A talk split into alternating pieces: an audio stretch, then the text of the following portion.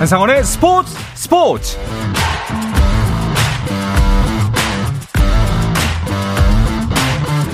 스포츠가 있는 저녁 어떠신가요? 아나운서 한상원입니다. 오늘 이슈들을 살펴보는 스포츠 타임라인으로 출발합니다.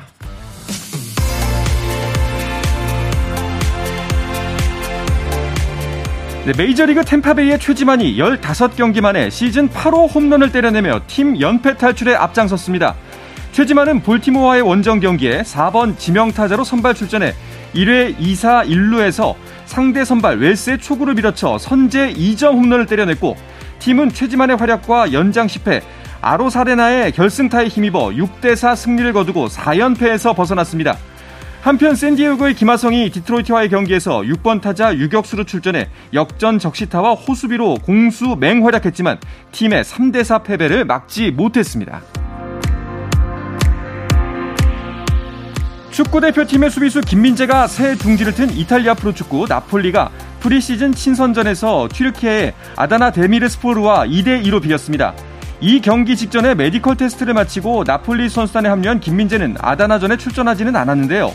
김민재의 나폴리 이적 소식은 잠시 후에 자세하게 전하겠습니다.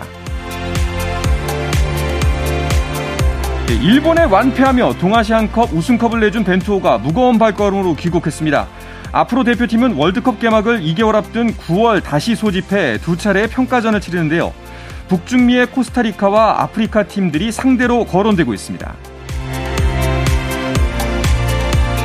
한국 육상의 사상 첫 세계 선수권 은메달을 선물한 높이뛰기의 우상혁이 현역 최고 점퍼 바심과 재대결합니다. 세계 육상연맹 다이아몬드 리그 공식 홈페이지는 모나코 다이아몬드 리그에 바심이 출전할 예정이라고 전했고 주최 측의 초청을 받은 우상혁도 모나코 다이아몬드 리그 출전 의사를 밝힌 상태인데요. 우상혁과 바심이 맞붙을 모나코 다이아몬드 리그는 현지 시간으로 8월 10일에 열립니다. 한국 테니스의 간판 권순우가 남자 프로테니스 ATP 투어 애틀랜타 오픈 단식 2회전에서 미국의 토미 폴에게 0대 2로 져 8강 진출에 실패했습니다.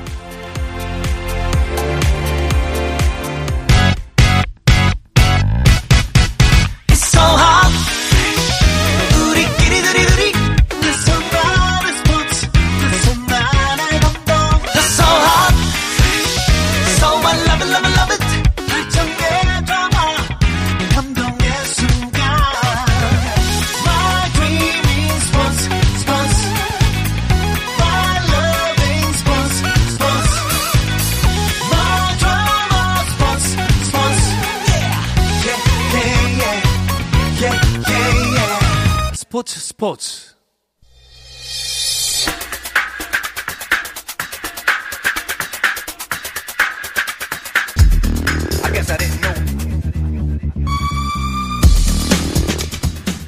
포츠 목요일에는 해외 축구 이야기 나누고 있죠. 영국과 한국으로 가는 이원 축구 방송 이건 김정용의 해축 통신 시작합니다. 먼저 풋볼리스트 김정용 기자와 인사 나누겠습니다. 반갑습니다. 안녕하세요. 김정용입니다. 어서 오십시오. 자, 영국으로 돌아간 이건 기자도 연결해 볼까요? 이건 기자 안녕하세요. 네, 안녕하세요. 영국 런던에 있는 이건입니다. 네. 아니 이건 기자 유럽에 어마어마한 폭염이 휘몰아치고 있다고. 이제 와서 지인들과 이야기를 좀 나눠봤는데 그러니까 지난주에 하루 이틀 정도 섭씨 40도를 왔다 갔다 했다고 어. 하더라고요. 지금은 어, 평년 기온대인 약간 20도씩 어, 중후반 기온을 유지를 하고 있고요. 그래도 그 평년 기온을 되찾았다니까 다행입니다. 그 일단은 그 프리미어리그 소식을 잠시 미뤄두고 오늘은 먼저 그 앞서 단신에서도 말씀을 드렸지만 김민재 선수 이야기부터 해야 되지 않을까 싶어요. 사실은 저희가 지난주에도 얘기를 나눴잖아요.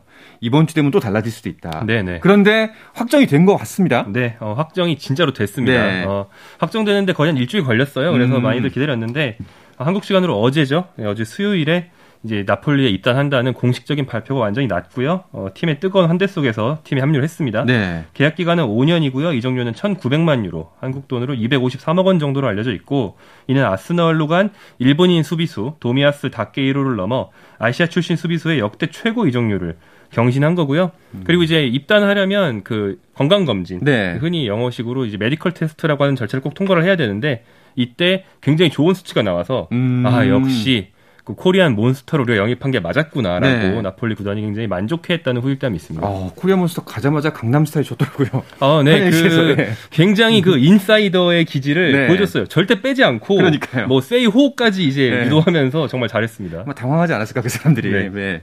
그런데 그 사실 김민재 선수 이적설에 대해서 굉장히 많은 얘기가 있었잖아요. 이 팀으로 간다, 렌으로 간다, 나폴리로 간다, 아니 뭐 유벤투스였나요? 인터밀런이었나요? 그쪽에서도 뭐 관심을 보이고 있다. 정말 수많은 설들이 난무했는데 결국 나폴리로 가게 된 결정적인 계기는 무엇이었을까요? 뭐 쉽게 말해서 나폴리는 뭐 이제 프리미어리그 위주로 우리 한국에서 많이 알려져 있으니까 조금 덜 알려져 있긴 하지만 굉장히 강팀이고 굉장히 좋은 음. 팀입니다. 그러니까 김민재 선수에게 진짜로 영입 제안을 해온 팀 중에서는 나폴리가 제일 강하고 제일 좋은 선택지였다. 네. 이렇게 심플하게 봐도 되고요. 원래는 좀 더 덜 강팀인 그 프랑스의 렌으로 갈 뻔했었죠. 근데 상당히 극적인 과정이 있었습니다. 렌 이적이 구단 간의 사정으로 며칠 지연되고 네. 또 선수와의 사정으로 며칠 지연되고 해서 총 한 일주일 정도 지연됐는데 그 사이에 나폴리가 원래 주전 수비수였던 쿨리발리라는 선수를 첼시로 보내면서 음... 김민재를 이제 정말 영입을 안 하면 안 되게 사정이 되어버렸어요. 그래서 그때부터 렌보다 좋은 이적료, 그러니까 네. 김민재 선수가 원하는 조건을 다 맞춰주면서 제발 와라 강하게 당겼거든요. 그래서 그런 조건을 이제 어, 제안을 받고 김민재 선수가 이탈리아 행을 결정하게 된 거죠. 뭐 이럴 때 우리가 자주 쓰는 표현이 운명처럼 가게 된 거네요. 아, 네, 예, 그렇죠. 그렇죠. 정말 갈 곳에 갔구나 이런 생각이 드는데 이건 기자님, 유럽에서는 그 이제 각 뭐각 뭐, 리그마다 특징들이 있잖아요. 이탈리아 리그의 특징을 어떻게 보고 있나요? 어, 이탈리아 리그, 이탈리아에 대해서 이야기하면, 어, 모든 유럽 사람들이 일단 카테나치오, 네, 빗장 수비. 음. 이것이 아마 수십 년 동안 어, 내려오는 어, 이탈리아 리그, 이탈리아 축구의 특징이다. 라고 말을 하고 있습니다. 그만큼 어, 이탈리아는 수비 전술이 강하고 수비력이 강합니다. 특히 수비적인 그런 전술적인 움직임에 아, 큰 비중을 이제 두고 있고요. 뭐 지난 뭐 예시로 유로 2020에서 이탈리아 대표팀이 이 유로를 재배, 재패했을 때 그때도 수비적인 움직임을 강화하면서 상당히 짠물 수비를 보여주면서 결국 어, 우승컵을 들어올렸던 어. 그런 모습을 볼 수가 있습니다. 그리고 이제 어, 그런 뭐 전술적이라든지 뭐 그런 것들을 떠나서 이탈리아 리그 자체의 어, 특징을 보자면 사실 이 그 지역 감정이 상당히 심합니다. 물론 이제 다른 리그들도 지역 감정이 심하지만 특히나 이탈리아 리그, 특히 나폴리 쪽의 사람들은 이 북쪽에 있는 뭐 밀라노, 인터밀란이라든지 AC 밀란 그리고 유벤투스 이런 팀들에게 상당히 안 좋은 감정을 가지고 있고 지역 감정이 심하기 때문에 네. 어, 이 나폴리 경기장을 가게 되면 정말로 그 나폴리의 저는 뭐 모르겠지만 얘기를 들어보면 나폴리 특유의 억양을 가진 이탈리아를 하면서 어, 북부 팀과 붙었을 때는 거의 뭐 살벌한 분위기가 연출된다고 하더라고요. 그만큼 홈팀의 어, 그런 응원 능력 그리고 홈팀을 사랑하는 팬들의 마음은 정말 세계 최고 수준이다라고 보실 수가 있겠습니다. 그러게요. 지역색이 강하다는 거는 결국 그 홈팀을 사랑하는 마음이 정말 크다는 얘기도 되니까 김민재 선수도 좀 경기장 밖에서의 든든한 지원군을 얻었다라고도 볼 수가 있겠네요. 어, 네, 그렇죠. 예. 네. 그 나폴리가 어떤 팀인지 그 조금만 더 자세히 설명을 해 주시죠. 네, 나폴리는 지난 시즌 이탈리아 세리아에서 3위를 하면서 이번 음. 챔피언스리그에 나가게 됐고요. 네. 이게 이, 어, 이변이 아니고 보통은 2, 3위 정도 그 우승에 도전하면서 어. 챔피언스리그는 보통 나가는 굉장히 강팀입니다.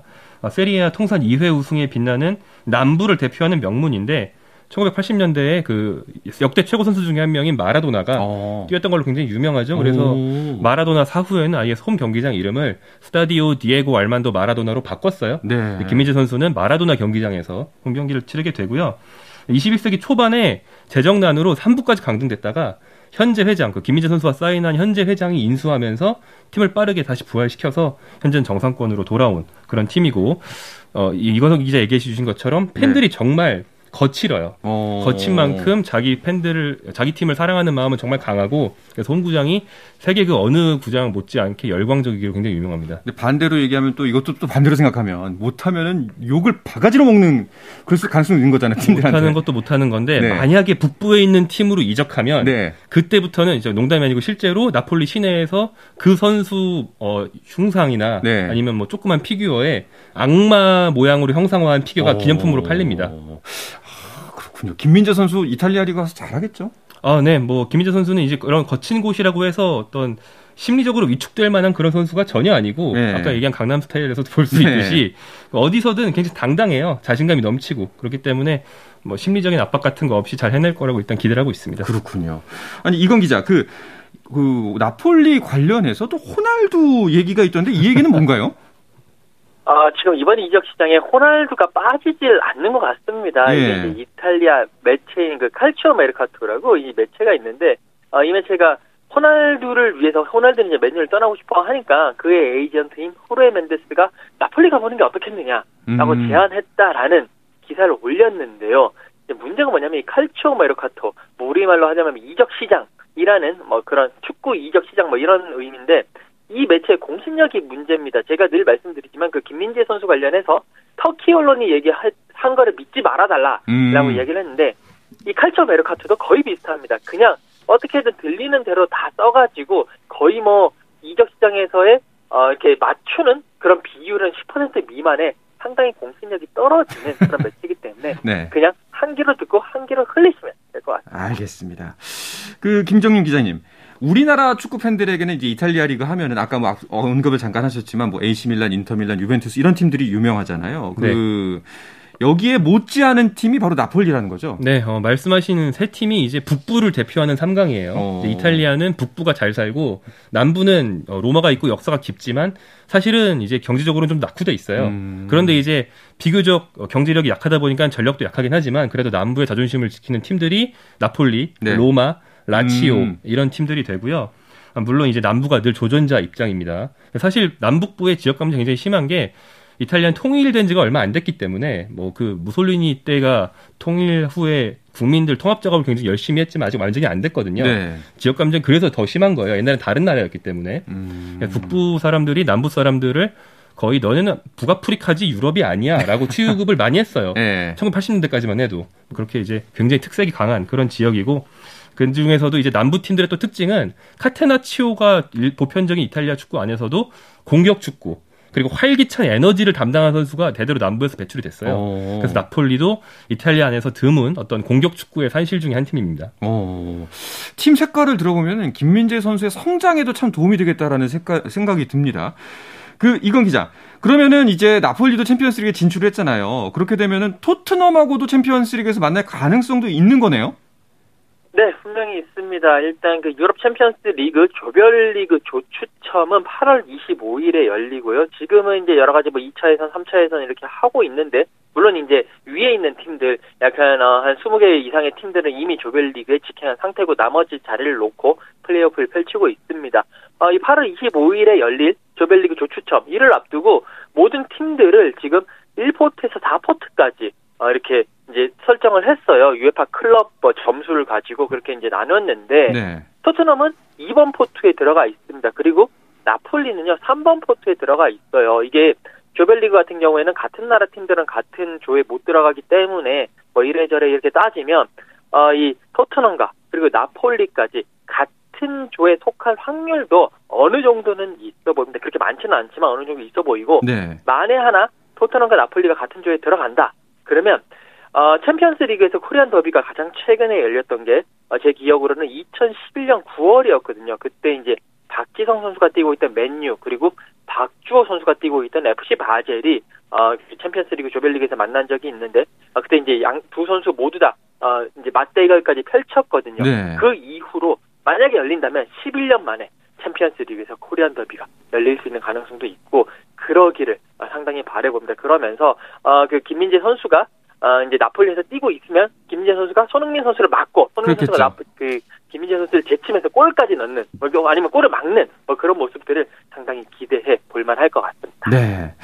자, 코리안 더비 좀 기대가 되는데요. 그 우리 황인범 선수도 올림피아코스로 간다고 이제 소식이 왔으니까 이 세 선수가 혹시나 챔피언스 리그에서 만날 수 있는 건 아닌가라고 생각했는데 이거 이 바람은 좀 무산이 됐어요. 네, 어, 황인범 선수 입장에서는 좀 황당할 것 같아요. 네. 그 챔피언스리그 진출이 이제 예정되어 있던, 그러니까 예선을 치르고 있던 올림피아 코스가 급하게 황인범 선수를 이제 영입하기로 하면서 아직 확정은 안 됐지만 이미 그리스로 가 있고 뭐 거의 확정 분위기거든요. 음. 네네. 그런데 올림피아 코스가 챔피언스리그 본선에 가려면 예선을 세 단계를 거쳐야 됐는데 사실 다 통과할 가능성이 꽤 있다고 봤어요. 왜냐하면 음. 모든 예선 단계마다 올림피아 코스가 탑시드였거든요. 네네. 근데 그 첫 번째 단계인 이스라엘 팀 마카비 하이파와의 경기에서 1차전 무승부 후에 2차전 패배를 당하면서 바로 탈락했습니다. 어. 그래서 이제 그래서 유선 유럽 대항전 진출이 다 무산된 건 아니고요. 이제 올림피아 코스는 유로파리그 예선으로 내려가서 유로파리그에선 통과하면 황인범 선수는 유로파리그를 치르게 됩니다. 알겠습니다.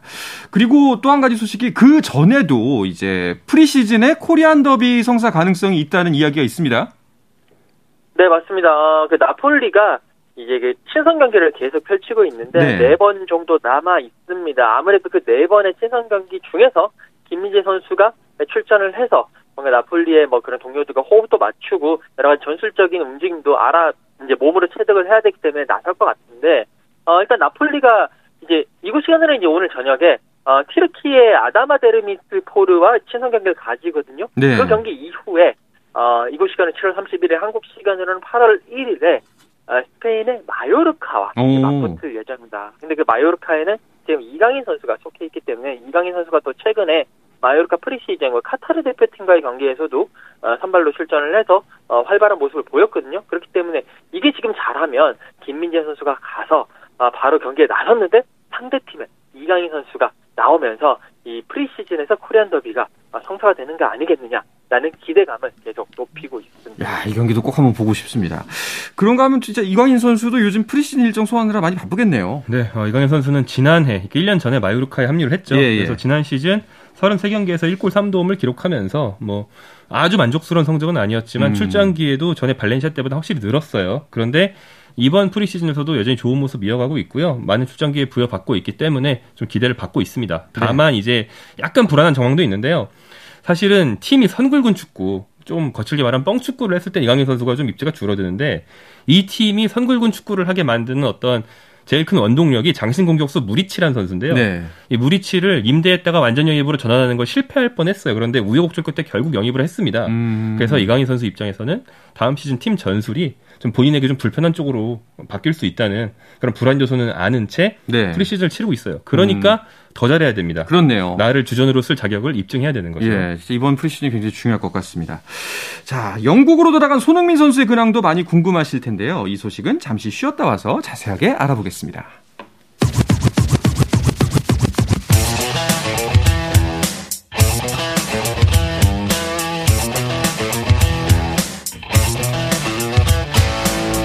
짜릿함이 살아있는 시간 한상원의 스포츠 스포츠 영국과 한국을 넘나드는 이원 축구 방송 이건 김정용의 해축 통신 듣고 계십니다. 풋볼리스트의 김정용 기자, 영국의 이건 축구 전문 기자와 함께하고 있습니다. 이건 기자, 그 손흥민 선수하고 토트넘의 근황도 궁금해요. 어떻게 지내고 있나요? 네, 어, 손흥민 선수 이제 어, 그 한국에서의 프리시즌을 마치고 영국으로 돌아왔습니다. 그러면서 어, 이제 훈련장에서 훈련을 하다가 어, 세 번째 프리시즌 경기를 치렀습니다. 이 한국 시간으로 24일 새벽이었는데 어, 영국 런던에서 잉글랜드 런던에서 스코틀랜드 글라스고로 이렇게 비행기를 타고 넘어갔습니다. 글라스고에서 레인저스 어, 유로파리그 준우승을 했던 팀이죠. 그리고 이제 스코틀랜드 리그의 강팀인데 이 레인저스와 한판 승부를 펼쳤습니다. 어, 토트넘이 레인저스 원정 경기에서 역전승 1, 2대 1로 역전승을 했는데요. 손흥민 선수는 선발로 출전을 해서 71분을 소화를 했고 특히 손흥민 선수가 후반 들어서 감각적인 어시스트로 어, 케인 선수가 이제 동점골, 역전골 넣었는데 이 어시스트를 모두 손흥민 선수가 하면서 음. 2도움 팀 승리에 힘을 보탰고요. 71분을 소화하고 나갔습니다. 여전히 이 손케 듀오는 계속되고 있습니다. 그러니까요. 아, 프리시즌부터 여전히 좋습니다. 이 두 사람의 호흡. 네, 어, 한국에서 이미 두 경기를 한 다음에 이번 경기가 세 번째 경기였잖아요. 근데 두 선수의 어떤 호흡을 보면 한국에서 했던 첫 번째 프리시즌 경기, 어, K리그 올스타와의 경기에서 손흥민 두 골, 케인 두 골씩을 넣은 바가 있고요. 그다음 한국에서 수원에서 열린 세비야전에서는 또 손흥민의 어시스트를 받은 케인의 골이 있었거든요. 이번에도 또 어시스트와 골을 합작하면서 역시 이 콤비가 토트넘 공격이 어떤 알파와 오메가다 음. 보여주고 있습니다. 아 진짜 잘해요. 그 근데 이런 상황에서 그 케인의 이적설이 끊임없이 나오고 있거든요. 이거 어떻게 바라봐야 되나요? 네, 어, 케인의 이적설 지금 이제 어, 팀들이 계속 모든 팀들이 계속 이렇게 이적 시장에서 선수를 내주고 선수를 받고 그러면서 여러 가지 조합을 짜고 있는데 이 와중에 바이에른 뮌헨이 지금 어, 발등에 불이 떨어졌습니다. 음. 사실 이제 바이에른 뮌헨이 레반도프스키를 이제 바르셀로나에 내보내면서 뭔가 이 레반도프스키를 대체할 수 있는 확실한 스트라이커 자원이 필요한 상황입니다. 물론 이제 뭐 리버풀에서 사디오 마네를 데리고 오긴 했지만 마네는 뭐 최전방 스트라이커라고 할 수는 없는 자원이고 그렇기 때문에 뭔가 이 레반도프스키를 대체할 만한 영향을 가진 선수가 누구냐 결국 찾다가 찾다가 결국 그 선수는 해리케인밖에 없다라는 결론을 내렸고요. 그러면서 계속 우리는 케인을 원하고 있다. 케인이 오기만 하면 우리가 잘해준다. 뭐 이런 식으로 계속 이렇게 이야기를 하면서 뭔가 언론 플레이도 펼치고 있는 상황입니다. 음. 하지만 뭐 토트넘은 지금 입장에서 아니 케인 선수가 나갈 이유도 없고 보낼 이유도 없고 어, 나갈지도 않을 거고 그렇기 때문에 관심 없다라고 이야기를 했고요. 콘테 감독은 뭐 최근 인터뷰에서 아 이거 너무 그 바이에른 미넨이 너무 무례하다라고까지 이야기를 하면서 어. 상당히 조금 불쾌감을 어, 드러내기도 했습니다. 그러게요. 현 상태에서 사실 케인 선수가 없는 토트넘을 상상하기가 어렵거든요. 특히나 이제 그 이번에 프리시즌 거치면서 또 새로운 선수들이 많이 들어왔고 새로운 베스트 11을 꾸려가는 와중에 여기서 케인 선수가 빠진다는 건 좀 상상하기가 어려운데요. 어, 만약 그렇게 되면 이제 네. 손흥민 선수도 얼른 도망가야 된다고 농담을 할 수 있을 정도로 네. 예, 큰 타격인데 이 바이에른 미넨을 지금 경영하고 있는 사람이 그 독일의 명 골키퍼를 우리가 잘 알고 있는 올리버 칸이거든요. 네. 칸이 요즘 인터뷰에서 하는 얘기를 보면 이번 여름에도 뭐 영입할 수 있으면 좋지만 사실 바이에른은 그런 돈을 쓴 적이 없는 팀이기 때문에 내년 여름에 영입을 하고 싶다라는 뉘앙스로 얘기를 많이 하고 있고요. 그러기 위해서 1년 전인 지금부터 케인 선수의 마음을 미리 흔드는 게 아니냐. 밑밥을 깔고 있구나. 네, 밑밥을 네. 깔고 있다라는 식의 분석이 많이 나와요. 그래서 네. 뭐 이적을 하게 되더라도 당장 이번 여름은 아니기 때문에 음. 뭐큰 우려는 안 해도 될 것 같습니다. 알겠습니다. 이건 기자, 그 토트넘이 이제 레인저스와의 경기를 가졌다고 말씀을 해주셨고요. 앞으로의 남은 프리시즌 일정은 어떻게 이어지나요? 이제 프리시즌 딱 한 경기 남겨놓고 있습니다. 31일, 그러니까 새벽에 한국 시간으로 어, 이탈리아의 세리에 A에서 뛰고 있는 그 AS 로마와 프리시즌 마지막 경기를 치르거든요. 이 경기는 어, 영국도 아니고 이탈리아도 아니고 이스라엘로 넘어가서 이스라엘에서 이제 경기를 치르게 됩니다. 어, 뭐 이스라엘 쪽에서 뭔가 컵을 만들어서 이제 흥행을 위해서 AS 로마 그리고 토트넘과 맞붙게 했는데 이게 또 재밌는 게 AS 로마에는 조세 무리뉴 감독이 지휘를 하고 있는데 무리뉴 감독이 어 직, 이제 콘테 감독 직전 뭐 그쵸. 중간에 물론 이제 누누 산토 감독이 있긴 했습니다만 거의 직직전 감독이었기 때문에 이 콘테 감독과 무리뉴 감독의 이 대결로서도 음. 상당히 관심을 모으고 있고요. 이 경기에서 또 손흥민 선수, 케인 선수가 어떤 모습을 보일지 기대를 해볼 만 하고 그 경기 끝나고 돌아오고 난 이후에 다음 달 6일에 사우스햄프턴과 어, 그 프리미어리그 개막전 홈 경기를 치를 예정입니다. 그렇군요.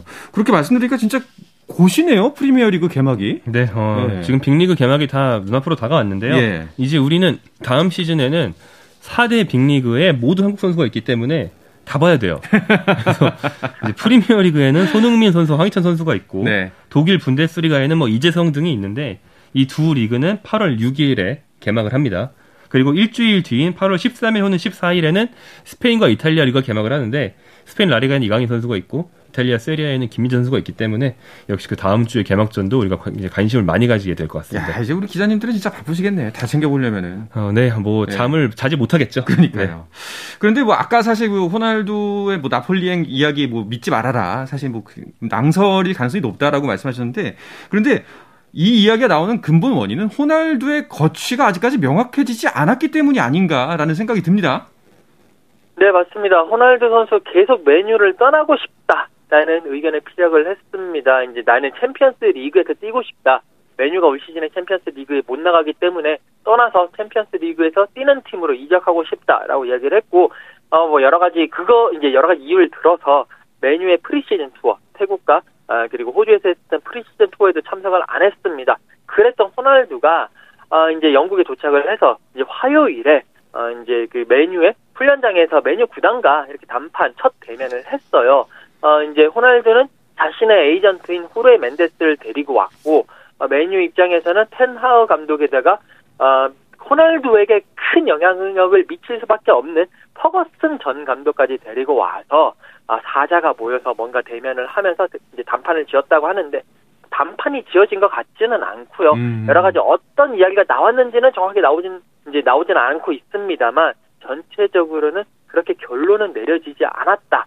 라는 분위기가 많이 있습니다. 뭐 일각에서는 호날두 측이 이제 어, 그렇게 이야기를 하다가 결국 뒷문으로 그냥 빠져나가 버렸다라는 어. 이야기들이 나올 정도로 분위기는 별로 안 좋은 것 같아요. 이게 맨유 입장에서는 흔히 말하는 치트키를 쓴 거예요. 퍼거슨 감독이면 단순한 예전 감독이 아니고 진짜 은사 중에 은사란 말이에요. 그렇죠. 지금 호날두를 만들어준 사람인데 호날두 입장에서는 이제 그냥 비즈니스 하려고 왔는데 네. 쌤이 계신 거잖아요. 그렇죠. 아니 쌤 쌤한테 음. 험한 말 할 수 없으니까 네. 조용히 있다가 도망갔다라는 식의 후문이 어... 있는 거죠. 아니 그런데 그 호날두가 사실 그동안 정말 기사도 많이 나오고 여러 가지 팀들과 연결이 됐다고 들었습니다. 뭐 첼시, 바르셀로나, 뭐 미넨 뭐 여러 가지 이야기가 있었는데 그 다 뭐 안 이루어졌잖아요 결국에. 그 어쩌다가 이렇게 호날두를 다들 그렇게 썩 원치 않게 된 걸까? 인기가 왜 이렇게 떨어졌죠? 뭐 두 가지 있을 텐데 일단 첫 번째는 비쌉니다. 음. 뭐 38살인데 FA구 뭐 연봉이 저렴하면 아무리 38살이라도 그 실력이면 누구든 사가겠지만 지금 FA도 아니라서 메뉴가 이정료도 받아야 되고 네. 호날두 연봉도 만약에 본인이 삭감을 좀 감수한다 해도 어느 팀에 가든 최고 연봉이에요. 음. 이 돈을 주고 이 선수를 살 수는 없는 상황이 됐고요. 둘째로는 호날두 선수가 1년 전부터 어, 팀을 떠나는 모습이 굉장히 안 좋아요. 네. 뭐좀 분탕질을 하고 나가는 거에 가깝기 때문에 음. 유벤투스 나갈 때나 이번에 맨유 나고 싶어 할 때나 아마 우리 팀에 와봤자 물을 흐릴 것이다라고 생각해서 많은 팀들이 좀 꺼리는 게 아닌가 싶습니다. 이러다가 결국 결국 결국 그냥 메뉴에 남게 되는 건 아닌가라는 생각이 드는데 그 메뉴 팬들의 반응은 어떤가요, 이건 기자? 어, 메뉴 팬들도 뭐 그렇게 좋지는 않습니다. 예. 이제 호날두가 메뉴에 다시 복귀했었을 때는 엄청나게 환영을 하면서 좋아하다가 한 시즌 하면서 어, 말 그대로 어, 팀을 좀 물을 흐리는 모습을 보여주고 지금 특히 자기만을 생각하고 팀을 생각하지 않고 뭐 팀을 나가겠다 뭐 이런 식으로 분위기 흐리니까 메뉴 팬들도 호날두에게 뭐 그냥 이런저런 얘기하지 말고 그냥 나가라 우리 팀에는 더 이상 필요 없다 계약 상호 해지해야 된다 음. 뭐 그런 강경한 그 목소리를 내는 팬들이 상당히 많이 있습니다. 알겠습니다. 자 마지막으로 이 소식 하나 간단하게 전해주시죠. 네이마르가 월드컵을 앞두고 법정에 선다는데 이건 무슨 얘기인가요? 네이마르에 대해서 지분 40%를 보유하고 있었던 브라질 투자 펀드 회사가 소송을 제기했어요. 그러니까 산토스에서 네이마르가 바르셀로나에 넘어갈 때 이 네이마르가 자, 기의 몸값을 속여가지고 우리한테 줄 돈을 다 안 주고 적게 줬다. 그래서 이건 음. 사기다라고 이야기를 하면서 스페인 법원에다가 이제 소송을 제기를 했고 이게 이제 뭐 여러 가지 스페인 검찰 쪽에서도 조사를 하고 있는데 일단 스페인 검찰은 어, 네이마르가 이거 뭐 좀 약간 그런 게 있는 것 같다라고 결론을 내리면서 어, 네이마르에게 징역 2년 정도 구형할 거고 그리고 133억 원 배상하라고 할 거다라는 그런 보도가 나오고 있고요. 10월 17일부터 2주 정도 재판이 어, 스페인에서 진행될 예정입니다. 이 참고로 당시 네이마르 영입 당시에 네. 뭐 뒷돈과 이면 계약이 있었다는 것은 이미 앞선 다른 소송에서 밝혀졌고요. 음... 그래서 바르셀로나의 당시 경영진은 이미 형을 살고 있습니다. 아... 야, 진짜 무슨 앞서 그 바르셀로나 이야기도 그렇고 지금 네이마르 이야기도 그렇고 축구 이야기가 아니라 기업체 이야기인 것 같아요. 팀이 딱 네이마르 영입할 때부터 이렇게 망가졌어요. 아, 아, 알겠습니다. 안타깝습니다.